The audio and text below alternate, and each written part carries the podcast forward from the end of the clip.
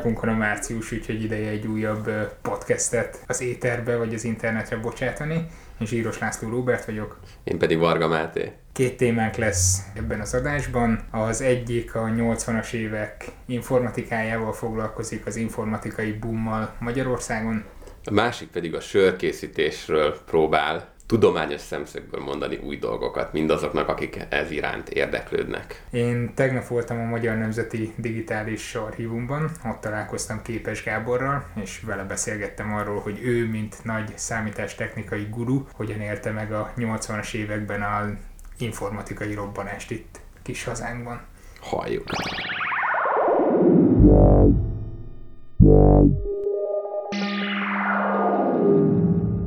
Először én szerintem akkor írtam neked néhány hónapja, hogy jó lenne leülni beszélgetni, amikor egy kemény János díjat vettél át. Igen. És engem nem is annyira a díj fogott meg, persze gratulálok, hanem Köszönöm az, szépen. amit Facebookra posztoltál ezzel kapcsolatban. Volt valami olyasmi kitétel ennél a képnél, ahogy tartod az oklevelet, hogy végre befogadtak bölcsészként az informatikusok, valami ilyesmi eh, hozzászólás, igen, igen, te igen, kívülállónak érezted magad, mert jó, hogy bölcsész diplomád van, de mindig is a műszaki tudományok, műszaki érdekeltek. tudományok érdekeltek meg én ezeknek. Megmondom őszintén, lehet, hogy nekem a Woody ellen a példaképem, de én egyrészt mindig egy typical outsider voltam, tehát minden szituációban kívülállónak éreztem magam, és olyan klubokban, amelyekbe befogadtak volna oda, nem is nagyon akartam belépni, ugye, hogy Woody ellen idézzem, de hát valóban igaz, hogy nekem úgy alakult a pályám, hogy én a ELTE Apácai Gimnázium elvégzése után, ahol egy társadalomtudományi tagozatnak voltam a kísérleti alanya, ezt nyugodtan kijelenthetem, mert az egy akkor induló és egy viszonylag új pedagógiai szellemben induló osztály volt. Utána én a bölcsészkarra mentem nagyon sok osztálytársammal együtt, mert nagyon szuggesztív egyéniségű magyar tanáraink voltak, egyébként többen is, és valahogy nagyon jól orientáltak minket egy ilyen irodalmár szakma felé. És én elvégeztem a bölcsészkartot, magyar nyelv és irodalom szakos középiskolai tanárdiplomát szereztem, de mellette nekem volt egy nagyon erős impulzus az életemben, hat éves korom óta gyakorlatilag, a mikroszámítógépek, a, a házi számítógépek világa. Van egy 7 évvel idősebb bátyám, akivel együtt én egész kisgyerekként bevonottam abba a közösségi társadalomba, amelyik a, a Sinclair Spectrum, a Commodore, az Atari számítógépek köré szerveződött, ráláthattam erre a demószín világra, tehát a demokészítésre. Ez a 80-as évek második fele és, és főleg a 90-es évek eleje. Mennyire voltak akkor elterjedtek ezek a gépek? Mennyire lehet egy nagy közösségről beszélni? Hát én úgy gondolom, hogy ez egy nagy, de erősen meghatározott közösség volt. Félnék fellengzős kijelentéseket tenni, mert ezeket nem tudom szociológiai kutatásokkal megtámogatni, de azért elsősorban a kamasz vagy fiatal felnőtt tekre, és azon belül is sajnos azt kell mondjam, hogy a férfiakra volt jellemző. Tehát volt egy nagyon jellegzetes rajongó típus, aki ezekkel a számítógépekkel foglalkozott, Nyilván emellett egy sokkal szélesebb körhöz eljutott már az otthoni számítógép, hiszen ekkor már túl vagyunk azon a 80-as évek elején, hogy elindul az iskola számítógép program, tehát hogy központilag Magyarországon elkezdték számítógéppel ellátni a középiskolákat. Ez túl, egy, ez egy túl vagyunk, volt, nem? Ez egy nagyon nagy fordulat volt, túl vagyunk azon. Elfogadták az informatikát. Abszolút, a 80-as évek közepén már számítógép oktató, ilyen táv, távoktató tanfolyam indult a magyar televízió televízió keretében, a TV Basic, és valóban oklevelet lehetett szerezni abból, hogy valaki Basic nyelven, egyébként a Kemény János által, részben általai alkotott Basic nyelven programozni tud. Tehát megvolt már a társadalmi alapja, és kialakult egy klubmozgalom, például a Csokonai művelődési házban, amint 80-as évek eleje óta ugyanaz a személy vezet Tóth Lajos, és egy zseniális figura, részben általa, részben mások által szervezett klubok keretei között már egy pesgő élet volt, ami engem roppant módon izgatott, mellette nagyon extravagáns és izgalmas számítógépes szaksajtó volt Magyarországon. Ugye 83-tól indult a Mikroszámítógép magazin, ez a Naima János Számítógép Tudományi Társaság Társaságnak volt a kiadványa, könyves Tóth Pál főszerkesztésével, és egy elképesztő karakternek, Kovács Győzőnek a, a szerkesztőbizottsági elnökletével, aki az első magyar számítógép egyik tervezője volt, és, és az M3. az M3-nak volt az egyik tervezője, és borzasztóan lelkesedett azért, hogy a számítástechnika vívmányait a diákok számára emészthető módon tálalják.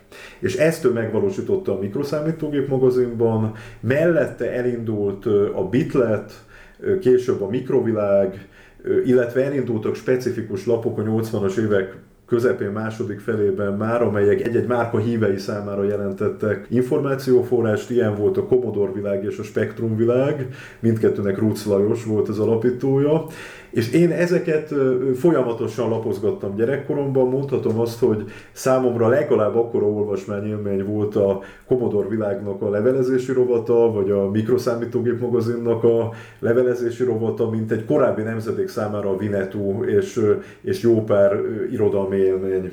Hol volt ez a nagy paradigmaváltás, hogy akkor most a informatikának egy nagy teret kell biztosítani? Én azt mondom, hogy Magyarországon a 80-as évek közepén vált ez statisztikailag mérhetővé, és akkor volt ez a nagyon nagy boom. Erre gyerekként ráláthattam, és ez meggyőzött arról, hogy nekem ezzel kell foglalkozni, akár úgy, hogy bölcsész vagyok, akár úgy, hogy ennek a kulturális hatásait, vagy a művelődésre gyakorolt hatásait vizsgálom, és én így lettem egy műszaki orientációjú bölcsész. Olyannyira, hogy elkezdtél gyűjtögetni számítástechnikai kütyüket? Hát 92-ben föladtunk a testvéremmel, Képes Györgyel együtt egy hirdetést a Commodore világ hirdetési rovatában, Képes Fivérek néven és postafiók megjelölésével, hogy akkor még a retro szó nem volt divatban, nem tudom, régi számítógépeket keresünk, azokat a számítógépeket akartuk összegyűjteni, amelyeket az 1986-ban vagy 87-ben megjelent Super Bitlet című ilyen újság kiadásnak a vallató rovataiban láttunk. Tehát ami, azok a számítógépek, amelyek a 80-as évek közepén meghatározóak voltak a magyar átlagember számára, és e- azokat ott ilyen tesztekben úgy hívták, hogy vallatót értékelték. Ilyen volt az ZX81, amelyik egy tenyérnyi méretű, 1 kilobájt memóriájú kis számítógép volt. Ilyen volt ennek a újabb vagy továbbfejlesztése az ZX Spectrum, Ilyen volt a nagy ellenlábas a Commodore 64, és annak az előképe a Commodore VIC 20. Nekem Commodore 64-en 64-esed volt? Akkor ilyen volt a magyar gyártmányok közül a Primo, a HT1080Z, az ABC80, hát most hirtelen ezek jutnak eszembe, és mi célul tűztük ki, hogy ezeket összegyűjtjük. Ebben talán az az érdekes, hogy ezek nem voltak olyan nagyon régiek 92-ben, tehát ez egy 8-10 éves, vagy, vagy maximum 12 éves kultúra. És arra számítottatok, hogy leselejtezett eszközökhez juttok hozzá? Igen. Ez be is jött? Be is jött, be is jött. Sose felejtem el, amikor a, a magángyűjteményem első darabját ilyet megkaptam postán csomagként, ez egy Primo számítógép volt, egy ilyen magyar gyártású, ilyen kapacitív érintő gombokkal rendelkező kis műanyag dobozka, és falfehér arccal hozzá, hozta el egy, egy ember, mert rossz címre küldték ki, ő valamilyen lexikont rendelt meg, és helyette kapta a számítógépet, és neki egy akkora misztikum volt, hát ez körülbelül úgy, úgy éreztem, mint hogyha nem tudom, egy időgépet, vagy egy nukleáris kütyüt kapott volna, falfehér arccal szabadkozva hozta ki nekünk, és lövésesen volt, lövésesen volt hogy mi az, és, és elkezdtük ezt a gyűjteményt létrehozni. Még egyszer mondom, ez kicsit olyan, mint egy mai 12 éves srác, a 2000-es évek elejének, közepének a tárgyait kezdeni el. Tehát ebben ez az érdekes, ez az olló, ahogy kinyílt, hogy a 90-es évek elejével, a rendszerváltással, a mobil kommunikáció megjelenésével, az IBM PC előretörésével nagyon hamar régiségekké váltak ezek a masinák. Viszont ezek hamar fel is értékelődtek, mert amennyire tudom, ennek a gyűjteménynek egy része aztán átkerült a Műszaki Múzeumba? Hát én 2003-ban már egyetemistaként besegítettem, akkor megismertem Kovács Győr főzőt, akiről meséltem, hogy a Mikroszámítógép magazinnak volt a legendás figurája, őt a fővárosi telefonkönyvből hívtam föl egyetemistaként, mert demonstrátorként tarthattam egy informatika történet szemináriumot, és fölhívtam telefonon, hogy ugyan már nem jönne el az egyetemre, és tartana ott egy előadást, és nagyon jó barátságba kerültünk haláláig tartóan, 2012-ig tartóan, és ő invitált engem 2003-ban a Naima János születésének századik évfordulóján, hogy vegyek részt egy nagy informatika történeti kiállítás rendezésében. Ez a Természettudományi Múzeumban volt ez a kiállítás, és pedig azért, mert a rendező Országos Műszaki Múzeumnak nem volt kiállító terme. Az egy raktármúzeum volt, tehát ott nem lehetett kiállítást rendezni, úgyhogy a Természettudományi Ez Múzeum... a 11. kerület. Igen, a Kaposvár utcában, úgyhogy a Természettudományi Múzeum vezetése ott a Ludovika épületeinél azt mondta, hogy hát akkor mi adunk termet, és itt a kitömött őzike, meg, meg majom, meg egyéb állatok mellett, akkor mi mutassuk be a magyar számítástechnika kialakulását. És én ehhez akkor még csak kölcsön adtam számítógépeket, de valahogy ráéreztem a kiállítás rendezésnek az ízére. Uh-huh. Soha nem felejtem el, a Műszaki Múzeum akkori főmúzeológusa Tóth Endre volt. Nagyon nagy szerencsém volt vele, mert egy roppant kellemes ember volt, aki nem konkurenciának tekintett engem, hanem úgy látta, hogy valószínűleg utódja érkezik meg, de ő már azért tudta, hogy egy-két éven belül nyugdíjba fog menni, és nagyon nagy szeretettel és bölcsességgel fogadott. És soha nem felejtem el, amikor ezzel a meglett korú, kellemes mérnök emberrel ketten egy nagy íróasztal méretű tranzisztoros számítógép vezérlőpultot, ez a TPA 1001 számítógépnek a vezérlőpultja volt, azt ott ketten egyensúlyoztuk a kiállító terem közepén, hogy hova rakjuk le. A bátyáddal való saját gyűjteményből számít. Nem, ez nem, ez a múzeumnak volt egy darabja. Tehát én is kölcsön adtam a saját gyűjteményünkből néhány példányt. Mekkora a... volt ez a gyűjtemény, csak hogy el tudjuk képzelni, hát, hány darab vagy hány szobát kellett Nézd, hát 40-50 darab lehetett szerintem. No, és ezt a gyűjteményt kölcsön adtam, kiegészítettük a múzeumnak ezekkel a nagy monstrum tárgyaival, ezekkel az íróasztal, meg szekrényméretű nagy számítóközpontokból való tárgyakkal. Megvalósult ez a kiállítás, és a kiállítás megnyitóján odajött hozzám a Vámos Éva, a Műszaki Múzeum akkori főigazgatója, és megkérdezte, hogy na maga kolléga, hol fog dolgozni diploma után?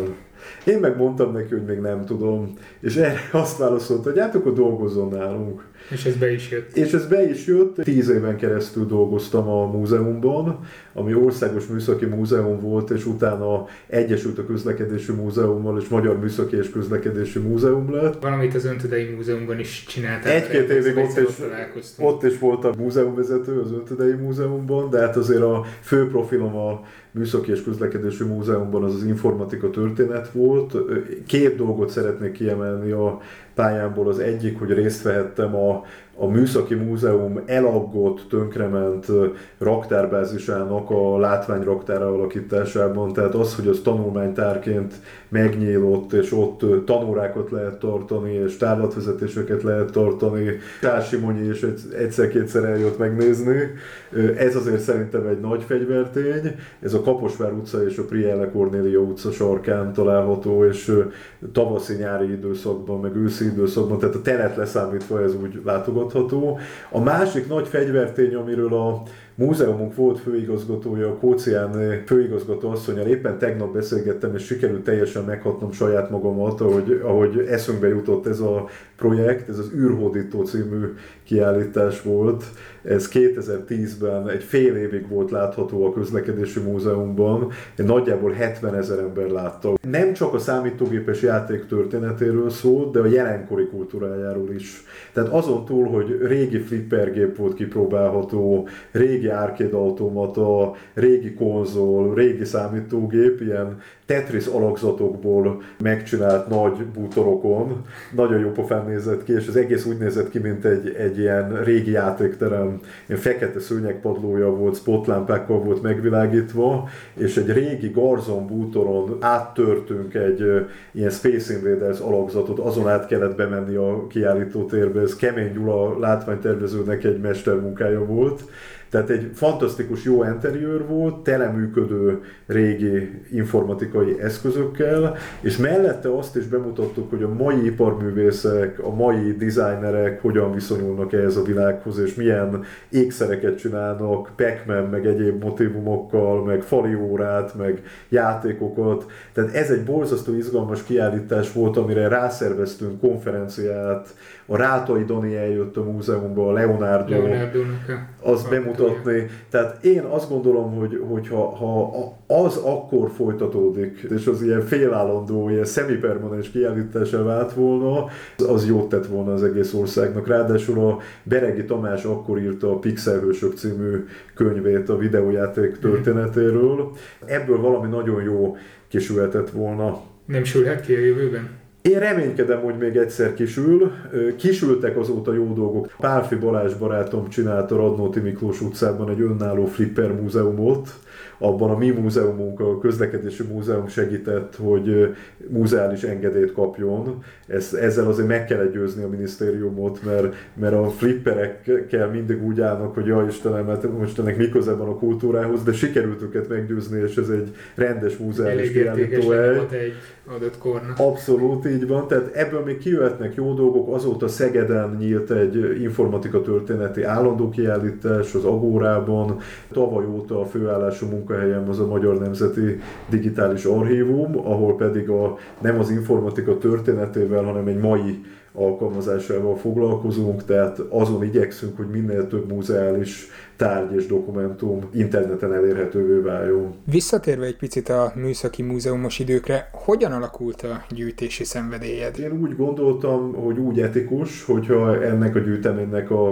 a nagy részét ezt felajánlom a múzeumnak, hiszen egy múzeológus az nem lehet aktív magángyűjtő, mert akkor fölvetődik, hogy esetleg kicsemegézi a legjobb darabokat, hogyha felajánlásokat kap a múzeum, és az saját magának spejzolja be. Akkor le is álltál a gyűjtéssel? Úgyhogy én leálltam a gyűjtéssel, azért az be kell valljam itt a nagy nyilvánosság előtt, hogy néhány kedvenc darabomat megtartottam. Ilyen a, a Commodore-nak a CBM 8032 nevű monstruma, egy ilyen trapéz alakú kijelzős nagy fehér számítógép 32 KB memóriával. Azon máig szoktam Space Invaders-t játszani, hogyha vendégek jönnek hozzám. Tehát akkor aktívan használod ezeket a régi kütyüket? Hát az a pár darab, ami megmaradt a magántulajdonomban, azt azért beszoktam kapcsolni. Van egy Atari portfólió videókazetta méretű kis IBM XT alapú kis számítógépem, azzal például beszoktam járni a országos Széchenyi könyvtárba, mindig rakok bele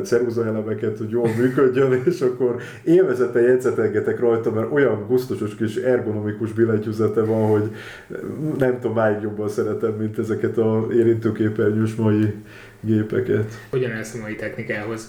Ezt csak azért kérdezem, mert uh, ugye eredetileg Skype-on egyeztettünk volna interjút, és, és én azt nem használom. Lehet, akkor inkább meg kell várni, amíg ez is régiségnek számít. Felemás a hozzáállásom, mert Skype-olni nem szoktam, töredelmesen bevallom, a videótelefonálás gondolatától írtózom, hogy esetleg egy kiugatott atléta trikóban kelljen leülnöm a, a beszélgető partnerem elé, interneten vásárolni nagyon ritkán szoktam, valami természetes jogérzék és lustaság folytán torrentezni gyakorlatilag soha nem szoktam, tehát egy kezemben meg tudom számolni, hogy ilyen nagyon-nagyon régi és egyéb forrásból beszerezhetetlen filmet esetleg letöltöttem, de amit lehet, azt én Biztos meg... vagyok benne, hogy a hallgatóink sem tudják. De biztos, hogy nem, biztos, hogy nem, de amit lehet, azt én, én legálisan és DVD-n szerzek be, meg hanglemezen, hogyha zenéről van szó, imádom a hanglemezeket. Tehát nem vagyok egy letöltős fiú, nem vagyok egy Skype-olós, más dolgokban meg nagyon szeretem a, a mai technikát, tehát a közösségi oldalaknak függője vagyok, a Facebookon napi 20 órát vagyok fönn, tehát felemás a, a viszonyom, de alapvetően úgy gondolom, hogy nem szabad retrográdnak lenni, tehát örömmel figyelem a újonnan megjelenő készülékeket, van okostelefonom, és már előre csorog a nyálam, hogy ezekből milyen szép múzeális példányok lesznek. Köszönöm szépen!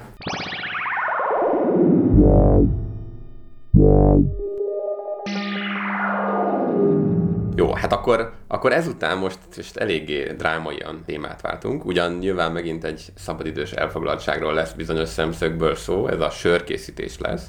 Én pedig még korábban a Brew Studio két frontemberével, illetve a Hop Fanaticnek a sörfőzőjével ültem le beszélgetni, arról, hogy mit is kell tudjunk a sörfőzésről, ha nem pusztán az érdekel, hogy milyen grafika van a címkéken, hanem esetleg azt is szeretnénk tudni, hogy mi, miért és hogyan kerül ezekbe az üvegekbe. Halljuk.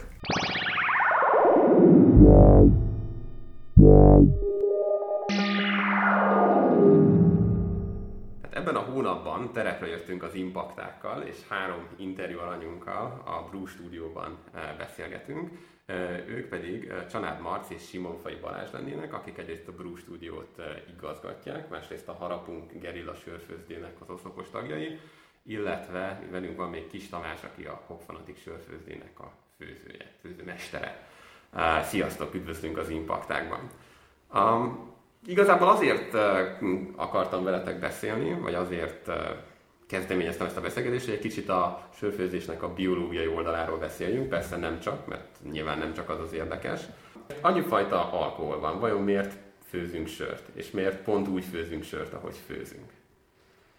Hát az ember az nagyon praktikusan megtalálja azt, hogy miből lehet szeszt csinálni a történelem során, és a, van előnye hátránya mindegyiknek, de gyakorlatilag a sör azért volt kinni kézenfekvő, mert egyfelől a gabona önmagában jól eláll, legtöbb helyen azért lehet gabonához jutni, emiatt talán olcsóbb is, ugye, mint például a bor, ami kicsit idézőjelben téve konkurenciája lehetne ennek, és így sokkal inkább elérhető volt mindenki számára. Így, így alakult ki ez a fajta sör iránti vágy. Igen, hát ugye amit szoktak mondani, vagy amennyire én most amennyire beleástam magam, ugye mennyire egy néhány nap alatt bele lehet ásni magát az embernek ebbe az irodalomba, ami feltűnő, hogy ugye, amit hangsúlyoznak az emberek, hogy gabona az egész évben az ember rendelkezésre áll, míg például ugye szőlő az egy eléggé évszakfüggő, azt az évnek egy adott pillanatában lehet csinálni. Igen. Másfelől meg attól függetlenül, hogy a borra sokkal több idő kell, meg ahogy te is mondtad, ugye nem mindig elérhető a gabona, viszont az olyan, hogy egy alapszeszt, aminek ugye alkoholtartalma van, kulináris értéke már nem annyira, viszont gyorsan elő lehet állítani tehát teszem azt, szükségem van jövő héten egy sörre, akkor azért meg tudok csinálni egy alkoholos italt ebből. Nem mondom, hogy jó lesz, de az alkohol része az már megvan benne. Tehát gyorsabb sokkal, mint a bor, ilyen szempontból is. Uh-huh. Jó, akkor mi, mi történik a gabon? Oké, okay, gabonából indulunk ki, abban van az alapanyag. Mit kell csinálni a, a gabonával ahhoz, hogy belőle sör legyen? Mindenképpen malátázni kell ugye az árpát. Az mit jelent? Most a sörről beszélünk. Hát a malátázás az elindítja a természetes csírázási folyamatot. Uh-huh. Tehát megfelelő olyan közeget állítanak elő a magnak, ami hideg, párás, vizes helyen van, tehát elindul a csírázási folyamat, ami azért szükséges, hogy a megfelelő enzimek létrejöjjenek a gabonában, és a, cukor, a keményítő cukorrábontása is elinduljon tehát a gabonának a tároló molekulájáról le kell bontanunk ahhoz, hogy... Így van. Ja, tehát elindul benne a saját folyamata, ugye a saját magát táplálja ugye a, a gabona szem, ugye a növekedéshez szükséges energiát, amit mi majd utána az élesztőkkel etetünk meg a végén. Tehát az élesztő az, ami az alkoholt beleviszi így, utána, így van, igen. utána a sörben. Jó, tehát hogyha most a talán receptre legegyszerűbbnek tűnő ugye sört, egy egyszerű lágert nézünk, akkor ugye ezen kívül, amiket elmondtunk, hogy a vízzel együtt két dolog, ami hozzáadható, és az, a másik az a, az a komló lenne. Miért, miért pont komló? Itt nagyon sokféle fűszer volt így a történelemben, történelem folyamán, amit hozzáadtak a sörhöz, főleg ízesítésként, és tulajdonképpen a komló az egy a sok közül, ami fennmaradt. Uh-huh. A komló az több szempontból is nagyon praktikus, egyrészt van egy egy természetes ilyen tartósító hatása, másrészt ad a sörnek egy olyan ízt, ami, ami az embereknek tetszett. Tehát, hogy Ilyen kesernyés mellékizom, ellensúlyozza valamennyire a maláta édeskészségét, nem? Tehát, hogy... Hát egyrészt ez, másrészt pedig a sok másik fűszer közül ez tetszett az embereknek a legjobban, és ez maradt fönt többi fűszer közül. Gyerek, és több, több, több oka van egyébként, hogy, hogy ez miért maradhatott fönt. Az egyik, amit a Marci is mondott az előbb, a másik pedig az, hogy ezért írásban is szabályoztak egy tisztességesen az alapanyag listát. Ugye van a német tisztasági törvény, ami szépen elmagyarázta azt, hogy mi lehet a sörben. Nem azt mondta, hogy mi nem lehet a sörben. Ezzel vitatkoznak sokan, hogy ez most cenzúra, nem cenzúra, mi ez pontosan hozzáállás kérdése, de az biztos, hogy azt mondták el, hogy mi az, ami benne lehet a sörbe. És ebben bealták a komlót, pont azért, amit a Marti is az előbb mondott, olyan okokból kifolyólag, ugye a sör tartósítja, ad neki egy jó ízt, viszonylag biztonságosan használható, elérhető, könnyen lehetett termeszteni, ugye az a fajta hozzáállás most, hogy mindenféle ö, komló törzseket nemesítenek, és azok az ízek milyen fontosak a sörbe, ez nem volt mindig így. Ugye komló az komló volt, az adott térségben elérhető volt egyféle komló, a komló, hogy beleítették szépen a sörbe. Egy igénytelen növény alapvetően, nyilván, amit most már mindenféle alfajai vannak ennek, ez most már nem igaz, de azért korban még bőven igaz volt ez, és így maradt ez benne. És olcsó is volt egyébként relatív.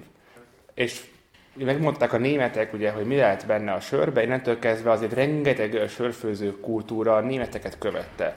Ékes példák a csehek erre, akiknek azért saját kultúrája van, de mégiscsak a német oldalhajtásnak lehet ezt tekinteni.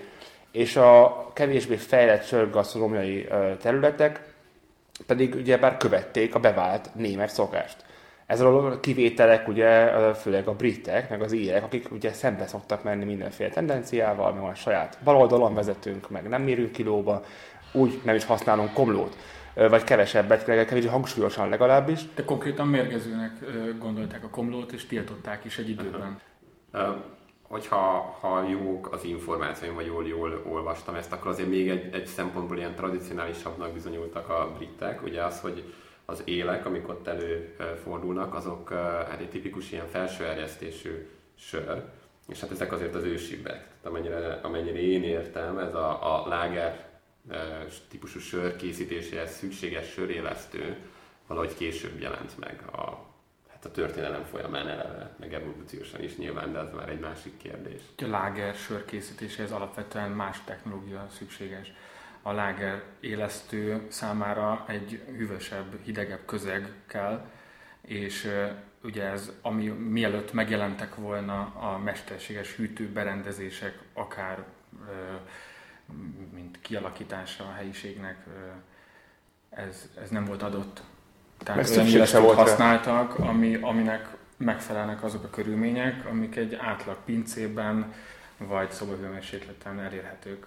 Igen, tehát akkor visszatérve erre, hogy amielőtt megjelent volna ez a, az alsó erjesztésű élesztő, meg mielőtt a komblót kezdtek volna használni, akkor vannak-e valami információink arról, hogy mit használtak régen ízesítésre? Amiről azt tudták, hogy nem nyilvánvalóan mérgező, azt szerintem mind felhasználták az első Legalábbis egyszer kipróbálták. Ugye azt kell, az, hogy önmagában egy alkoholt italt kaptak, ami nem volt túl erős, hiszen, hiszen nem tudták úgy fermentálni a dolgokat, mint most nyilvánvalóan a gasztronómiai igények egy idősek az emberiséggel. Ott fűszerezték mindenfélével ezt az italt, ami eszükbe jutott.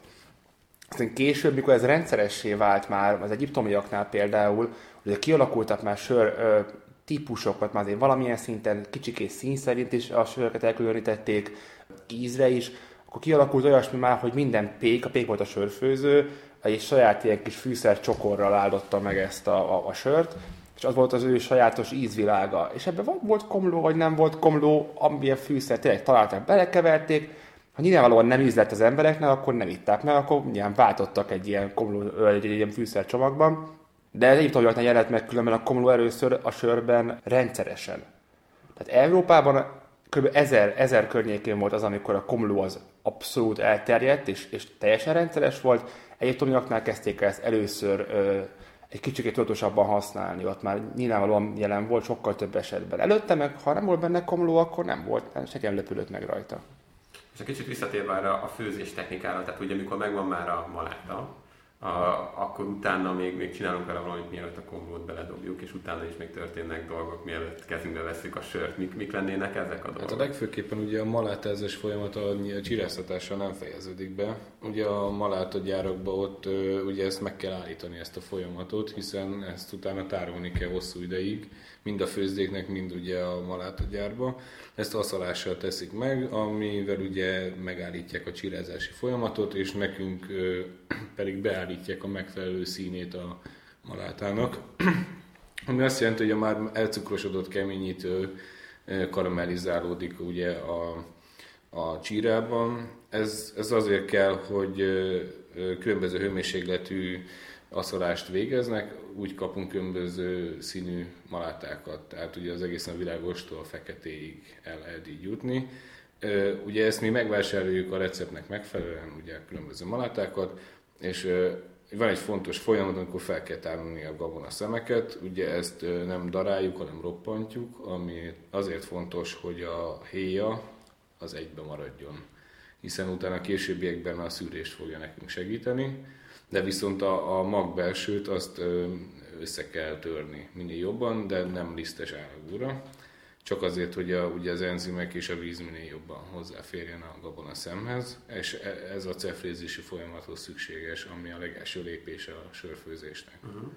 És akkor ezután jön a, az ízesítése lényegében. Hát ugye a cefrézési folyamat lemegy, ezt meg kell szűrni, ugye saját, saját magán keresztül szűrjük meg, tehát ugye a maláta ágyon keresztül szűrjük a sört, amit egy máslással ugye kimossuk, amíg a maláta ágyonban maradt cukrot, és végül kapunk egy színlevet, ami utána kombózással kerül ízesítve.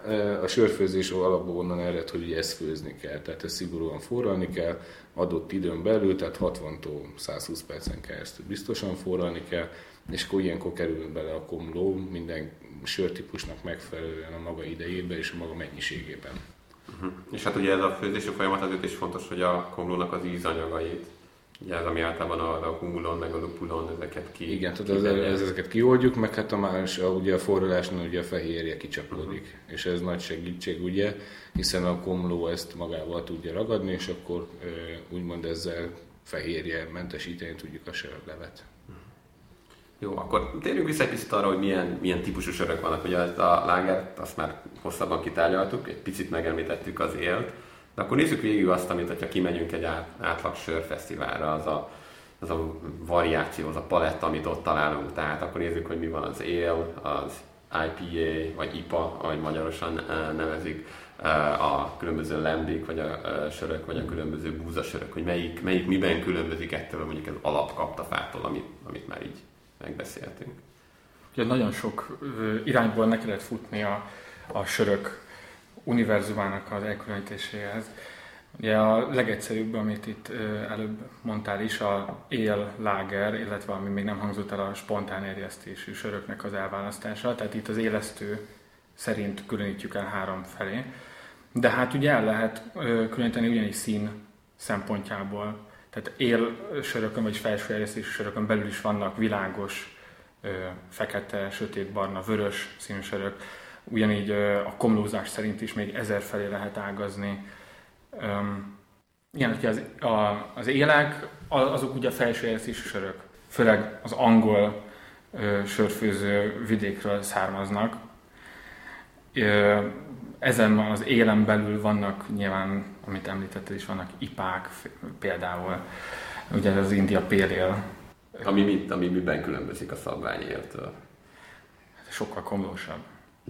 Ugye az, ez az India Ale feloldása az az, az, az India belőle az az, hogy a, a, a britek, hogy a gyarmatokra hajóval utaztak régen, vittek magukkal sört, mert hát a, a monszun erdőkben nem lehetett sört készíteni, mert hát hamar megromlottak, meg, meg nem is nem gondolkodtak abban, hogy helyben csinálják sört, Úgyhogy akkor vittek otthonról, hát akkor vigyünk magunkkal sört, viszont ezen a baromi hosszú hajóúton ezek a sörök megromlottak. És mint egyébként már korábban említettem, hogy a komlónak van egy ilyen természetes tartósító hatása is. Azt gondolták, hogy hát inkább legyen a sör elképesztően keserű, mint romlott, ezért telenyomták komlóval. Úgyhogy ezt meg is tapasztalták, hogy a sör az nem romlott meg, és baromi keserű, Egyébként ezek világos sörök voltak általában, és egy kicsit magasabb alkoholtartalommal. Tehát az alkohol is egy olyan dolog, ami tartósítja a sört. Ugye az alkoholos közegben kevesebb baktérium tud megmaradni. Oké, okay, mert búzasör, akkor még nézzük meg ezt. Hogy... Búzasör. Ugye a, a mai szemmel nézem, ugye a búzasör, mit hívunk búzasörnek, ez egy, tehát hogy mennyi búza kell bele, van egy ilyen ökölszabály, általában mindenre van ökölszabály a sörfőzésben. Erre a búzasörre olyan ökölszabály van, hogy a, a alapanyag, tehát hogy a, a maláta arányban, a búza a malátának legalább 50%-nak búzának kell lenni ezt. A búza ízvilág miből jön? Egyrészt, amit a maláta hozzáad, másrészt pedig ezt a, ezt a tökéletes búzasör ízt a, a búzasör élesztő tudja kihozni. Uh-huh. Tehát, Tehát ez nem ugyanaz az élesztő csináljátok ezek szerint, mint a... Ez általában ez a búzasör élesztő, ez egy ilyen hibrid típusú, uh-huh. tehát egy kicsit felső, kicsit alsó. Nem megfelelő sörélesztőt használunk a búzasörhöz, akkor, akkor az egyszerűen ott nem fog kijönni a búzasör jellege Uh-huh. De viszont fordítva ez nagyon igaz. Tehát egy abszolút búzát nem tartalmazó sört búzaéresztővel erjesztünk, akkor igenis tudja hozni a búzasörös jelleget a, a sör. Annak ellenére, hogy nem tettünk bele búzát. Tehát ebből azt tudjuk megtanulni gyakorlatilag, hogy a... Az éresztő a kulcsfigura ebben a a búzasör készítésben. Abszolút. És ugye ebben is van többféle, tehát van belga, meg a bajor búza, ez a két stílus, meg az amerikai, de az amerikai az nem annyira számottevő. Ugye a bajor sokkal malátásabb, hangsúlyosabb, sűrű sör, mint a belga az egy frissítő fajta, tehát az fanyorabb, kevésbé testes sörről van szó, tehát a belga vitek azok kicsit, meg ott már fűszerezést is alkalmaznak. Hát akkor tulajdonképpen elmondhatjuk, hogy ez majd tekintető, hogy véletlennek, hogy nem a búza a domináns gabona, amikor sört csinálunk? Vagy van, van valami más oka is? Oka is van neki, drága. Drága. Egy, ilyen egyszerű. Tehát a, egyik oka az volt ennek a sokat emlegetett német tisztasági törvénynek, hogy a pékáru, kenyér ára az nagyon elszaladt. Hiszen boldog a búzából sört főzött.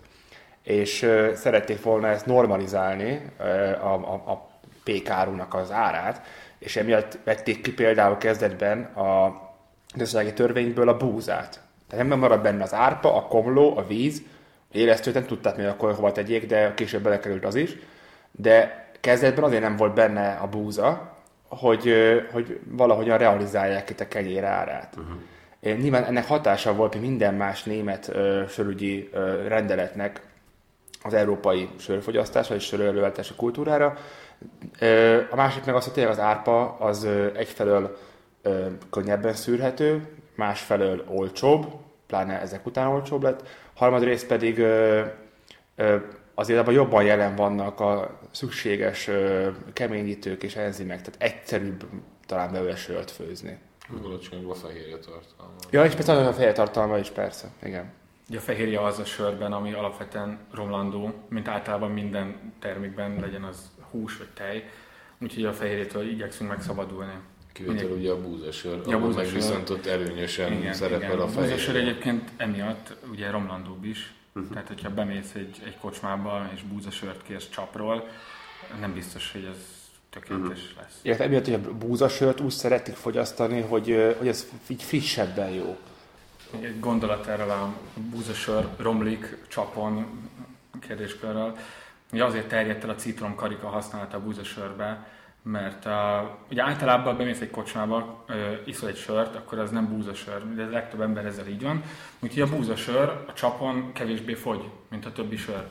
Tovább uh, ott van a kocsmában, a hordóban, tehát amúgy is a búzasör romlandóbb, tehát nagyobb eséllyel romlik meg a búzasör. Most akkor ez a, ez a romlott sör általában savanyú szokott lenni, legalábbis van benne már elindul valamilyen romlás, és akkor ennek van egy ilyen savanyú mellékíze és azt találták erre ki az okosak, hogy akkor tegyünk bele egy citromkarikát, mert az hű, de jól áll a sörnek, és akkor majd a vevő, a fogyasztó nem veszi észre, hogy az amúgy ez a sör azért savanyú, mert romlott, az azt gondolja, hogy van benne egy citromkarika, és egy kicsit savanyú, és hú, de jól áll ez a búzasörnek, ez a savanyú íz. Jó, még egy, még egy kategóriát, hogy kicsit, kicsit kihagytuk ezek a spontán eresztési sörök, amiket mondtál, hogy róluk, róluk mit, mit kell tudjunk. De régen nem is tudták, az élesztő az létezik, legalábbis valami isteni dolognak képzelték, azt gondolták, hogy ez a sör, ez kínál egy darabig, aztán, hogyha megisszuk, akkor utána jó állapotba kerülünk, és, és ez, ez, ez, nem tudták pontosan, hogy mi, mi történik a sörben, úgyhogy nem is használtak a kultúrát, tehát nem tettek bele a sörbe konkrétan. Ö, aztán ez Nyilván később megváltozott, tudták, hogy konkrétan hogy történik az erjedés, és, és ezt ki is használták. De addigra elterjedt egy olyan változata a sörkészítésnek, hogy nem teszünk hozzá jelesztőt, hanem ami úgy gyakorlatilag megrohasztja a sört önmagától, az, az nekünk nagyon jó. Úgyhogy például vannak, nem is tudom pontosan, hogy hívják, van egy belga, nagyon híres sörfőzde, azon a területen, ahol van az a sörfőzde, ott az év egy bizonyos szakaszával, legyen ez mondjuk egy hét, a levegő tele van spórákkal, ahol ugye a élesztő az alapvetően ez egy gomba, és ahol ezek a spórák mindenfelé a levegőbe szárdogálnak. És fogják a sörfőzde tetejét, ez egy nyitható tető, valahogy így fölnyitják, és egy hétig úgy hagyják, és ami gyakorlatilag megrohasztja a sört az alatt az idő alatt, az, az okozza ezt a, ezt a spontán erjedést. Jó, akkor, akkor azt hiszem, hogy itt a legmegfelelőbb társaságban vagyok abban a szempontból is, hogy ha akarok egy véleményt hallani, hogy ez a kézműves versus nagyipari sörfőzés, hogy, hogy, hogy ez egy mesterséges ellentét, vagy egy létező ellentét. Ugye, ugye hosszú ideig nem, senki nem vitatta a nagyipari sörfőzdéknek a, uh, a nagyságát, elsőbségét. És most mégis ott tartunk, hogy nagyon sok nagyipari sörfőzde is megjelent a saját úgynevezett kézműves sörével, ami mint egy azért visszaigazolja, hogy úgy érzik, hogy nem. Hát a, a kézműves szó az, az eleve olyan, ami az esetben mindenki, aki itt az asztalnál, ezt nem szereti használni. Hát attól, hogy valami ö, a kézműves cseréljük most egy kis, kisüzemi sörre, és így sokkal egyszerűbb lesz van a kisüzemi sör, meg a nagyüzemi sör. Mind a kettőből egyébként van jó, meg rossz attól függetlenül, hogy valami nagy üzemi, nem feltétlenül produkál magában rossz sört. Azt ö, sokszor ö, lehet hallani, meg így szállóigévé vált egy kicsikét, hogy a nagyüzemi sörfőzdékben a könyvelők írják a recepteket. Ugye azt jelenti, hogy a szeretetlen sörfőző nem ki kell hoznia egy litert valahány forintból. És ez a fajta gát nincsen meg a kisüzemi sörfőzésben. Az ugye az arról szól viszont, hogy a fantázia, a sörfőző mester fantáziája szab maximum határt a sörnek. Azért nem átlagantaságos, gondolom. A... Nem átlagantaságos. Igen, most itt a különbség egy kicsit látszik, mert hogy a Marcelünk gerilla, gerilla sörfőzők vagyunk, ez azt jelenti, hogy nekünk nincsen saját sörfőzdénk, hanem meglévő főzdékben főzzük a söreinket. Egy kicsit szabadabbak vagyunk persze, de, de a lényeg az, hogy, hogy a, a, a jó minőségű sörfőzdékben azért literár persze az releváns, de attól függetlenül az a fontos, hogy egy jó sört produkáljál. Most a, a, a különbség az ott, ott van a kettő között, a két ö, típus között, hogy a, a, a, a kisüzemi sörfőzde kísérletezőbb, ö, a kisüzemi sörfőzde jellemzően minőségorientáltabb. A nagyüzemi pedig mikor elhivatott amellett, hogy sok pénzt kaszáljon, és minél olcsóbb legyen a söre, ha mellette kidob egy-két olyan ö, téli verzióját a sörnek, vagy nyári, amiben beletesznek kis fahéjat, vagy almaszirupot, azzal megpróbálják meglagolni ezt a fajta hullámot, amit a kis üzemiek csináltak. És ugye például egy ilyen tradicionális, akár gerilla sörfőzőnek mennyire felel meg, vagy mennyire jön be azok ilyen félautomatizált megoldások. Ugye most arra gondolok, hogy pár héttel ezelőtt a Brui nevű ilyen magyar startup elkezdte hirdetni ezt a félautomatizált berendezését. Nézd, ha a sörfőzésre úgy tekintünk, mint munka, de annak vannak nagyon unalmas részei. Tehát, hogyha maga a berendezés az, az akár félig automatizált, ráadásul azok a szakaszok automatizáltak, amikhez úgy alapvetően nem kell tényleg túl nagy odafigyelés, annak a sörfőző örül, mert különben ott kéne szenvedni a szűréssel, vagy a forralással, de mondjuk egy, egy, egy berendezés berendezést be lehet programozni arra, hogy mikor kezdjen el forralni, mennyi ideig forralja, nem is tudom, hány fokon, hány fokon ugye, akkor ez mind jó. Tehát attól nem lesz talán kevésbé kézműves a sör, vagy kevésbé... Kisipari. Igen. Okay. Meg azért hasznos különben még ez, mert egy bizonyos szintet elhagy az ember, és már lefőtt egy millió féle fajta sört, utána azért az eredmény nagyon érdekli az ember. Tehát az, hogyha valamin variálok, akkor mi fog történni? És hogyha ez nem kell ott ülni a gép mellett feltétlenül, azért az nem rossz, mert azt tudni fogom utána, hogy ez a recept például, ez, ez úgy alapvetően egy teljes tévedés volt, vagy csiszolni kell még rajta, vagy húha, ez nagyon jó így. A beolvási segítségét jelent az, hogyha nem kell tényleg szó szerint ö, stopperrel mérni a forralást. Uh-huh. Jó, akkor egy másik ilyen, ilyen izé, uh, hát vitatott pont, vagy valamennyire vitatható pont, ezek az extrém sörök. Jó-e, kell-e? Ugye pont az elmúlt napokban én is az interjúra készülve elolvastam egy hosszú, hát ilyen uh, végül is interjút, vagy, vagy uh, életrajzi leírást a Dogfish Head nevű amerikai sörfőzőnek a, az alapítójáról, Sam, Sam Calagione, jól, jól ejtem? Calagione. Calagione.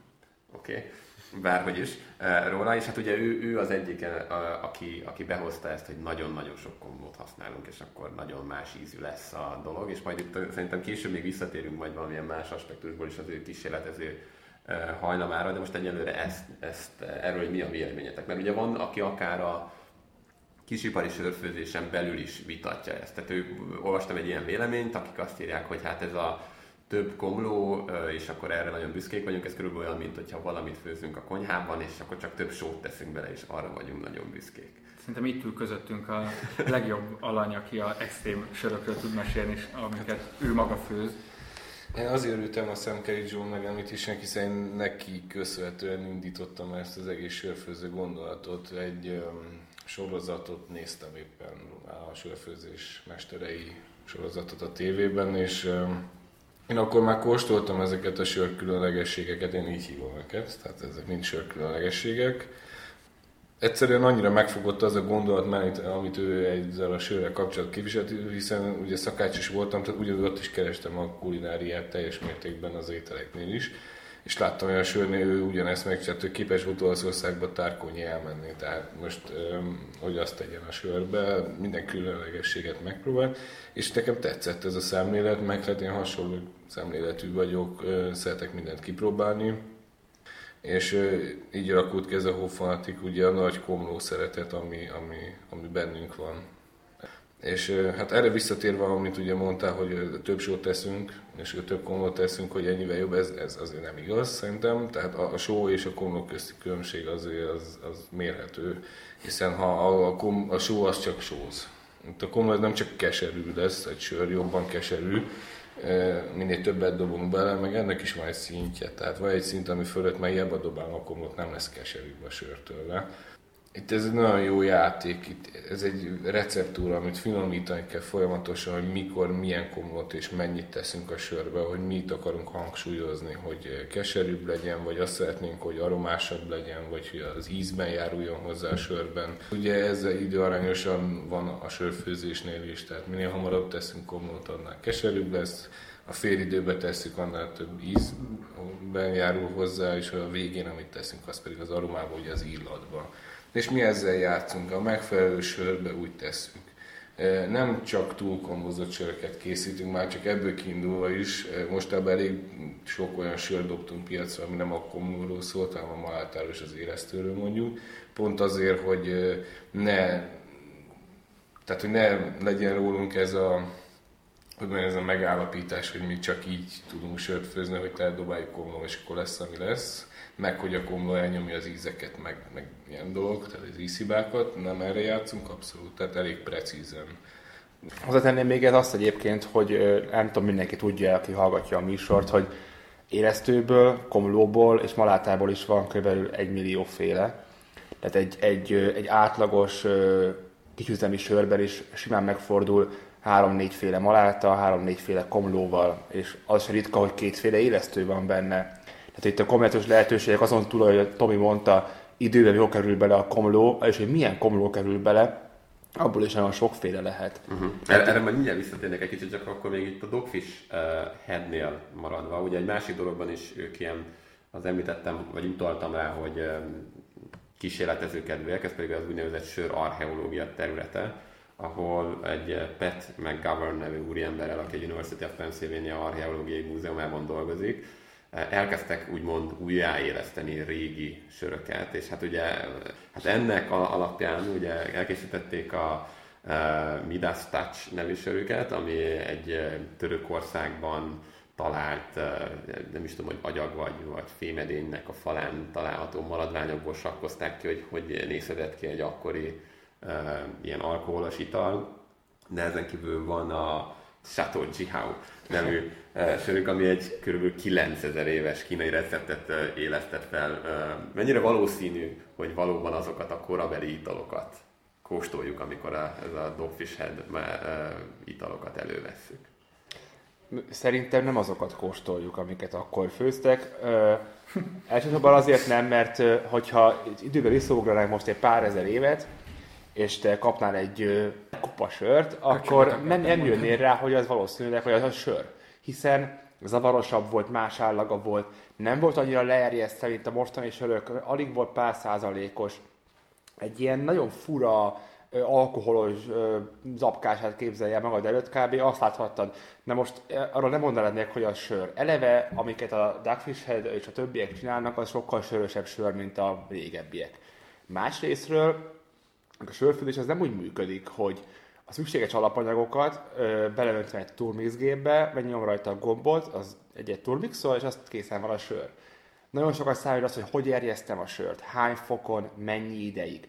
Hogy főzöm bele például a komlót, ugye, mennyi ideig, hány fokon, hogyan cefrézek, szintén mennyi ideig, és hány fokon meglepő módon. Hát ezeket, ezeket, ezeket rekonstruálni egy agyagból nagyon nehéz. Nem tudom, lehetséges-e? Szerintem talán nem is. És, és emiatt, ez távol áll azért attól, amit akkor az emberek ihattak sör néven. Ettől függetlenül maga a sörfőzés azzal sokat veszített, hogy kikerültek belőle az egyéb fűszerek, például, amit régebben használtak, azért sokkal ö, egységesebbek lettek a sörök. Ilyen van sokféle sör egyébként, egységesebbek lettek mint voltak azok a régen. De ahogy, ahogy olvastam ebben a Chateau Jihu-ban, van kínai vadszőlő, rizs, méz, illetve galagonya, tipikusan olyan dolgok, amiket az ember ma a sörben nem is vár. Hogy, hogy ott... Tök jó hangzik, megcsináljuk. jó, egyébként akkor, akkor jól át is vezetnénk, hogy azért nektek is volt legalábbis tavaly egy, egy apró kirándulásotok ilyen sörarcheológia irányában, amikor a harapunkkal ezt a Thomas Mender nevű uh, pannon uh, halmi sört élesztettétek fel? Hogy, ez, ez, hogy jött az ötlet, meg, meg a megvalósítás, illetve honnan lehetett tudni ott ezeket a paramétereket, amit az előbb mondtál, hogy nehéz időnként rekonstruálni?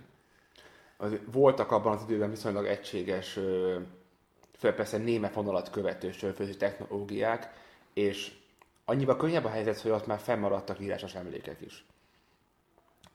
nyilván a, rá kellett ezt a receptet húzni egy, egy egy mostanibb kínálatra, vagy keresletre is, tehát nem teljesen a másolatra történnek a recepteknek, és igazság szerint ezt a munkát, ezt, ezt nem is mi végeztük el, mivel segítettünk abba, hogy a, hogy a, a, a mostani malátákból és a mostani eredető komlókból hogyan lehet a legjobban rekonstruálni ezt a fajta receptet, ami, ami mellette ö, fogyasztható is lesz, ami ö, így kezelhető olyan szempontból is, hogy mai emberek akarják ezt meginni de azért a Thomas Mann féle receptek eléggé közel álltak ahhoz, amiket, közel állt a sokkal ahhoz legalábbis, amiket ö, ma iszunk.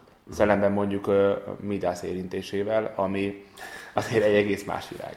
Egy sokkal izgalmasabb, ö, vagy legalább ennyire izgalmas történet volt ugyanígy tavaly, amikor a finn ősi, inkább, leginkább sörnek nevezhető ö, szakti receptjét élesztettük fel, legalábbis itt Magyarországon én még soha nem hallottam korábban szaktiról. Itt Magyarország viszonylat, ha mindenképpen felélesztésnek nevezném. Ez egy finn ital, leginkább sörre hasonlít. Um, rengeteg rozs van benne, komló például egyáltalán nincs benne, egy fél borúka bokrot belevágtunk a cefrébe. És az élesztő sem egy, egy, egy konvencionális sörélesztő volt, Finnországban kapható sütőélesztő.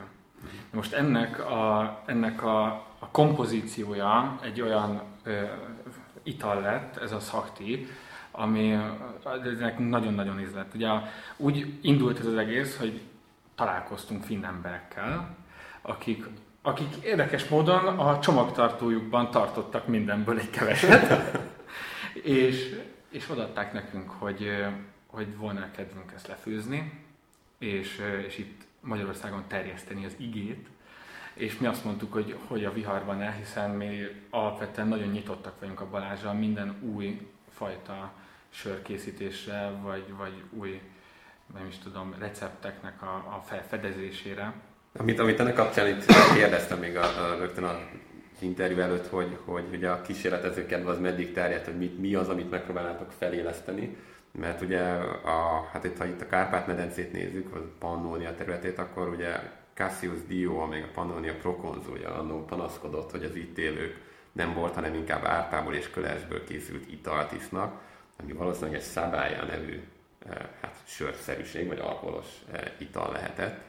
És ezt ugye még később még Szent Jeromos, meg mások is eh, írogatták, akik leginkább az egyiptomi zitoszhoz hasonlították, hogy, hogy van-e esély arra, hogy valaha egy ilyent lefőztök. Esély mindenre van. hát ezt a sört ezt leszólták egyébként, hogy az milyen rossz? Uh, hát a, nem, nem magát a sört szólták le, hát a rómaiak nagyon lenézték a sörívást, mint olyan. egy barbár, az, dolog. egy barbár dolog volt.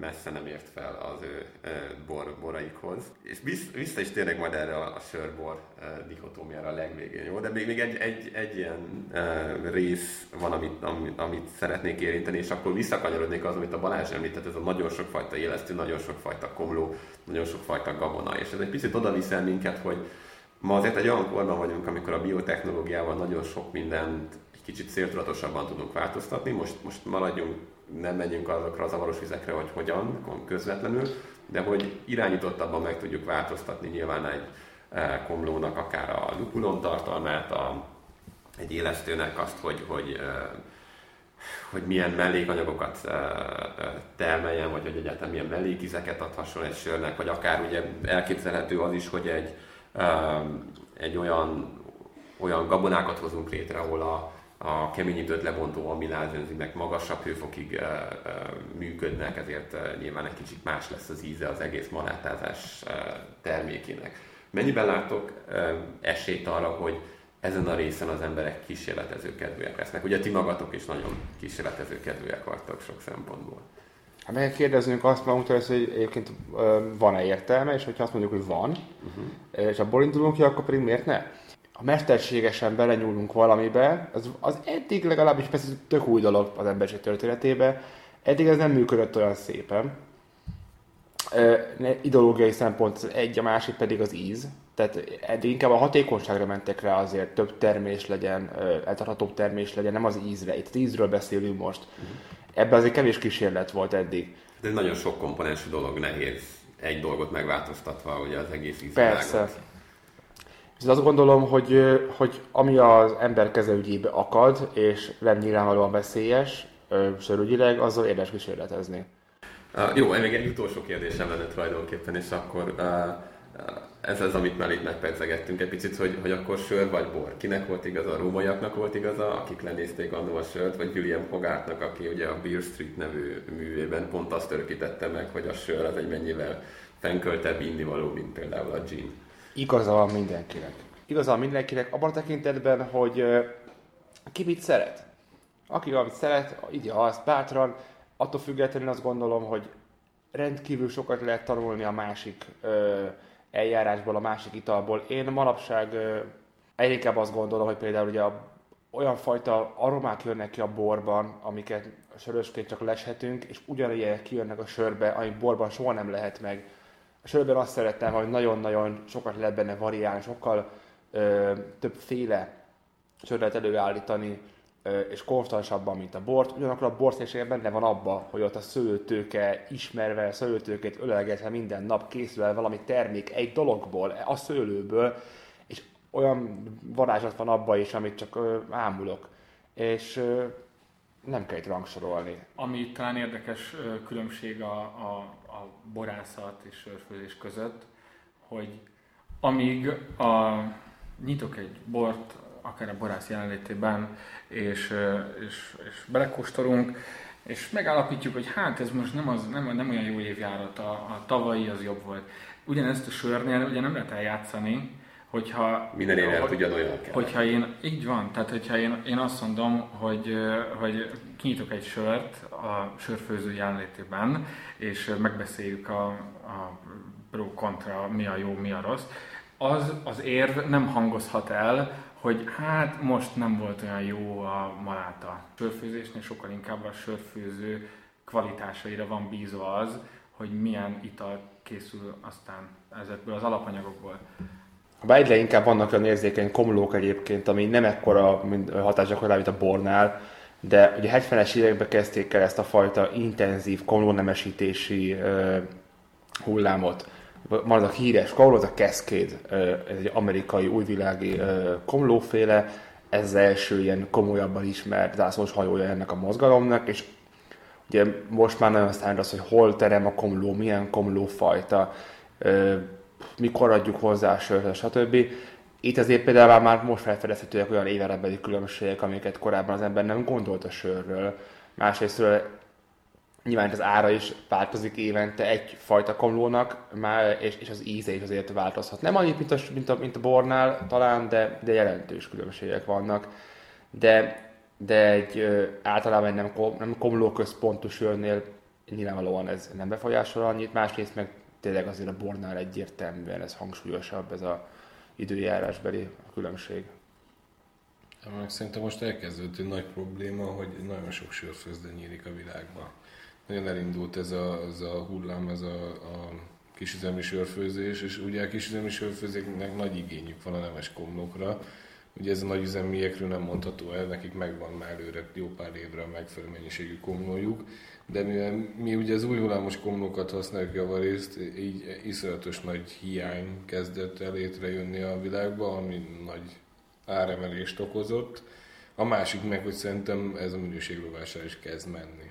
Nem, mint azt, hogy sokan vannak, vagy azt, hogy... Hát, hogy egyre több komlót kell, és szerintem még erre nincs megfelelő szakértelem, hogy ezt a, az új nemes komlót, amit mondjuk 5 évvel ezelőtt sikerült létrehozni, hogy azt tökéletesen minden évben ugyanolyan minőségben tudjuk garantálni, és nekünk meg mennyiségben. Meg mennyiségben, meg főleg, hogy évre évre nő az igény, közben nem tudják a, a, a termést hozni. Bár olyan nagyon... hír, hogy nincs komló ebből és ebből a fajtából, úgyhogy akkor jó előre készüljön fel mindenki, hogy most jövőre nem lesz mondjuk amarillo.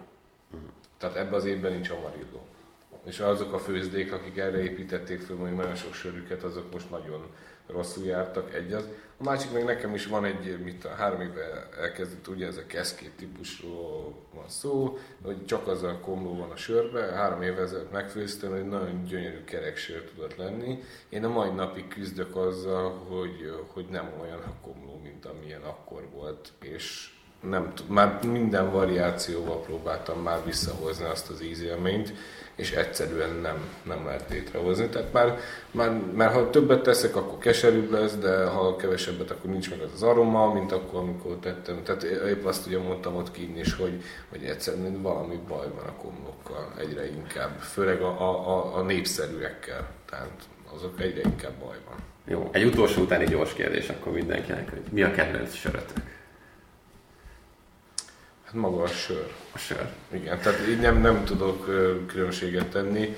Hát abszolút ugye a komló az, az nekem nagyon fontos, én nagyon szeretem ugye ezeket az ipákat, meg a dupla ipákat, de ugyanúgy le tud nyűgözni egy, egy, egy angolia, meg egy, egy fekete 15%-os stout. Tehát én, nekem az a lényeg, hogy nekem jó legyen, aztán ennyi, hogy nincs más. Én a finom söröket szeretem.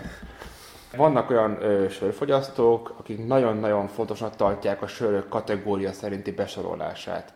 Számomra ez teljesen mindegy. Szerintem kétféle sör van, jó és rossz sör. Ennyi. Meg a harmadik, a kiváló. Igen. Ami, ami nem, nem tudsz elsiklani. Tehát Igen. a jó az az, amit már csak megiszol. Igazad van. Nem? Tehát de, de, de. Az, ami, ami, ami jó, az az alapelvárás, ugye, hogy jó legyen. Igen. De van olyan, amikor így megállsz, és azt mondod, hogy na. Én azt a sört szeretem, ami számomra új. Én sokkal jobban szeretek kipróbálni egy soha nem hallott, soha nem látott, soha nem ízlelt sört. Meglátom a, a nem is tudom, az árlistán azt, a, vagy a menüben, itallapon, hogy milyen ilyet még soha nem ittam, úristen, na ezt kipróbálom. Számomra ez minden felülír.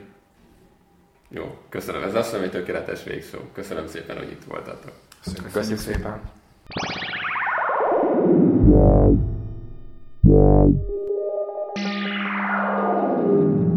Ez volt az Impakták erre a hónapra. Igen, ez volt a februári adásunk. Köszönjük szépen, hogy velünk voltatok és meghallgattatok. Köszönjük szépen Tövis Házó Ambrusnak is a zenét. És hát reméljük, hogy velünk tartotok majd a következő hónapban is. Sziasztok! Sziasztok!